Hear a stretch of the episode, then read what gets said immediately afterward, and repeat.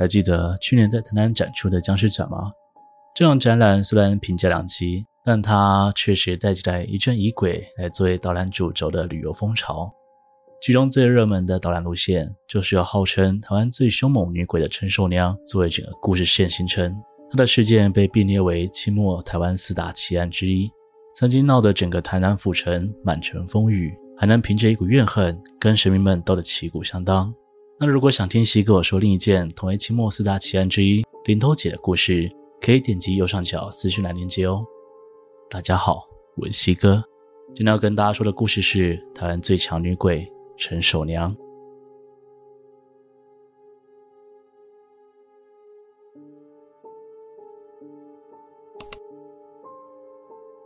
若要了解陈守娘，就得先从她那悲惨的故事开始说起了。希望等等的描述不会太像戏说台湾，你们也别给我睡着啊！清朝道光末年，在台南府城有一名年轻貌美的女子，她的名字叫做陈守娘，她的老公叫做林寿。两人本是一对恩爱的夫妻，可惜林寿他英年早逝。当时陈守娘才约莫十七八岁，却毅然决然要守住贞节，为了亡夫守寡。就算后续仍有许多人捧着大把银子前来追求，但性格刚烈的陈守娘依旧为了爱情拒绝其余追求者。但对于这样忠贞的好姑娘，陈守娘的婆婆与小姑却从来没有给她好脸色看。他们认为陈守娘一来克死丈夫，二来无法赚钱养家。三来多了一张嘴来吃家里的饭，因此总是各种百般虐待陈守娘。但她吞忍了这些不公待遇。至于在多个故事版本中，小姑本身也是身材姣好、长相诱人，但他个性随性杨花，用出卖身体的方式来换取生计。正好当时府衙的师爷就是小姑的常客之一，时常与小姑往来的师爷，自然而然将眼光放到了年轻貌美的陈秀娘身上。师爷本想用钱财换取陈秀娘的一夜服务，却没想到吃了个闭门羹。恼羞成怒的师爷转过头来买通了陈秀娘的婆婆与小姑，对他们说：“你们替我去好好说服陈守娘，让她陪师爷我乐喝一晚上。桌上这些金银财宝就是你们俩的啦。”贪财两人见钱眼开，被桌上的大量钱财迷昏了心智，于是他们立刻返回家中，劝陈守娘早日接受这门生意。婆婆甚至开口要求陈守娘改嫁，陈守娘当然抵死不从。在这样日日夜夜的争吵之下，在某天的晚上，失了心智的婆婆与小姑竟然合力将陈守娘绑缚在椅子上后，用尖锐物体刺穿下体。那瞬间的疼痛让陈守娘凄厉的放声哀嚎，并因此含恨离世。师爷隔天知晓此事，立刻要婆婆与小姑尽快将陈守娘安葬入土，免得东窗事发。不过，根据当时的葬礼习俗，嫁出去的女儿如果在夫家过世，那她的兄弟姐妹必须前来验尸，确认死因无误之后，才可以盖棺封钉。因此，当陈守娘的弟弟前来见她最后一面时，立刻发现事有蹊跷，姐姐的遗体竟然遍体鳞伤，到处都是受虐痕迹。因此，他也状告上了衙门，想替陈守娘讨个公道。当时的知县名叫王廷干，他听闻此事之后，不但没有伸张正义。反而官官相护，想要替师爷将整件事情压下来。乡村里民们顿时愤愤不平，纷纷起来抗议，将整个衙门包围得水泄不通。知县王林看无可奈何，只得将心狠手辣的婆婆与姑姑判处死刑，希望给予大家一个交代，却依旧保下了师爷，让这名真凶逍遥法外。最终，师爷连夜返回汤山，枉死的陈守娘却落得一个草草埋葬的结局。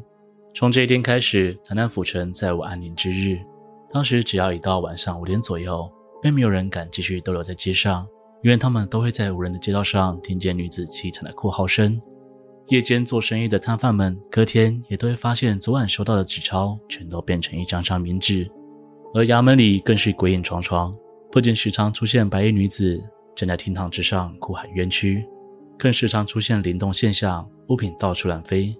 而且并非只有一个衙门这样，是台南的衙门到处都发生这种异状。可到最后，官厅都以军官操练太吵，担忧打扰到附近民众这样的理由，将整个官厅搬到其他地方，以躲避陈守娘的报复。里民们心里都清楚，这是不甘心的陈守娘在作祟，于是纷纷来到陈守娘埋葬处，也就是台南南门公园附近的昭宗祠山脚下，祈求陈守娘可以早日安息。可惜他们的请求只能换得几日平稳。没一阵子，又开始灵异事件频传，而且越演越烈。不甘其扰的里民们只能转而向其他神佛求助，帮忙镇压陈守娘。然而，几乎没有神明愿意出手。一来是当时的陈寿娘早已在地府里申请到了黑令旗，拥有合法报仇的资格；二来是陈寿娘的怨气太盛，一般的神明遇上了她，只有被打退的份，更不用说是镇压她了。而在这段时间里，发生了三条诡异离奇的命案。记得我们刚刚提到的婆婆与小姑吗？虽然他们被判处死刑，但他们俩并没有死在刽子手的刀斧下。某一天夜里，关押在监牢里的两人突然惊恐地大声呼救，一边哭喊着自己是冤枉的，一边说着不要杀他。正当狱卒们走过来让他们俩安静一点时，声音突然全无。只见婆婆和媳妇在众人眼前，活生生用双手掐住自己的脖子，即使脸上的表情无比痛苦，但两人的双手就像被施了咒一样，直到断气才松开手。不久后，已经逃回唐山的师爷也传出以同样方式自杀的消息。黎民们大感惊讶的同时，也认为事情应该会就此落幕。没想到陈守娘在报了大仇后，依旧没有停歇的样子。台南的深夜依旧闹得鸡飞狗跳。最终，黎民们将希望投向了当地永华宫的主神圣王公广泽尊王。广泽尊王听闻此事，立刻决定出巡。要将危害人间的陈守娘抓拿伏法。当时在永华宫附近，台湾银行和台南女中那一带，晚上时常会出现红光与青光追逐争执。红光就是法力高强的广泽尊王，青光则是怨气冲天的陈守娘。根据传说，双方斗得有来有回，就连骁勇善战的广泽尊王也一时无法将对方拿下。这一来一回，又是闹得满城风雨。就在双方僵持不下时，德化堂的观音菩萨现身，协同广泽尊王与陈守娘休战，希望可以好好谈一谈。观音菩萨慈悲度世，怜惜陈守娘那凄凉的冤屈，希望可以平息她的怒气。而陈守娘也提出了她的条件：首先，虽然婆婆、小姑、师爷三人死有余辜，但影响到其他无辜的百姓却也是事实。因此，她希望上天不要追究她在这段时日里的所作所为。无论是那些灵异现象，亦或是误伤百姓的部分。其次就是说到他在报得大仇后依旧作祟的原因了。原来当时陈守娘被杀害后，他坚持守寡的名声被三人毁于一旦。师爷在衙门供称是陈守娘自己贪财，跑去跟他偷来暗去，最终被人发现后才羞愧的自杀身亡。这变相导致陈守娘死后饱受民间委屈，无法入寺结孝慈。因此，他的第二条件就是要洗刷他的清白，让他入寺官方的结孝慈，想要万代香火。而陈守娘为守节而死的行为，确实也符合当时入寺结孝慈的条件。于是，最终协议达成，地方士绅与官府将陈守娘入寺结孝慈后，事情才终于告下一个段落。如今，如果去到台南孔庙，就能在里面的结孝祠里看到陈守娘的牌位。关于陈守良的故事，也分别可以从台湾通史、台湾邹祠庙名鉴，或者清代文人刘家谋的诗集《海音诗》等古籍当中，查阅到当年事件的记载，更加证实了这起事件的真实性。如今，在网络媒体与文学创作的推动之下，让现代人再次认识这些传奇人物的故事。如果有兴趣的话，可以亲自到台南走一走，报名陈守良的观光导览路线，一同见证陈守良凄凉却又传奇的故事哦。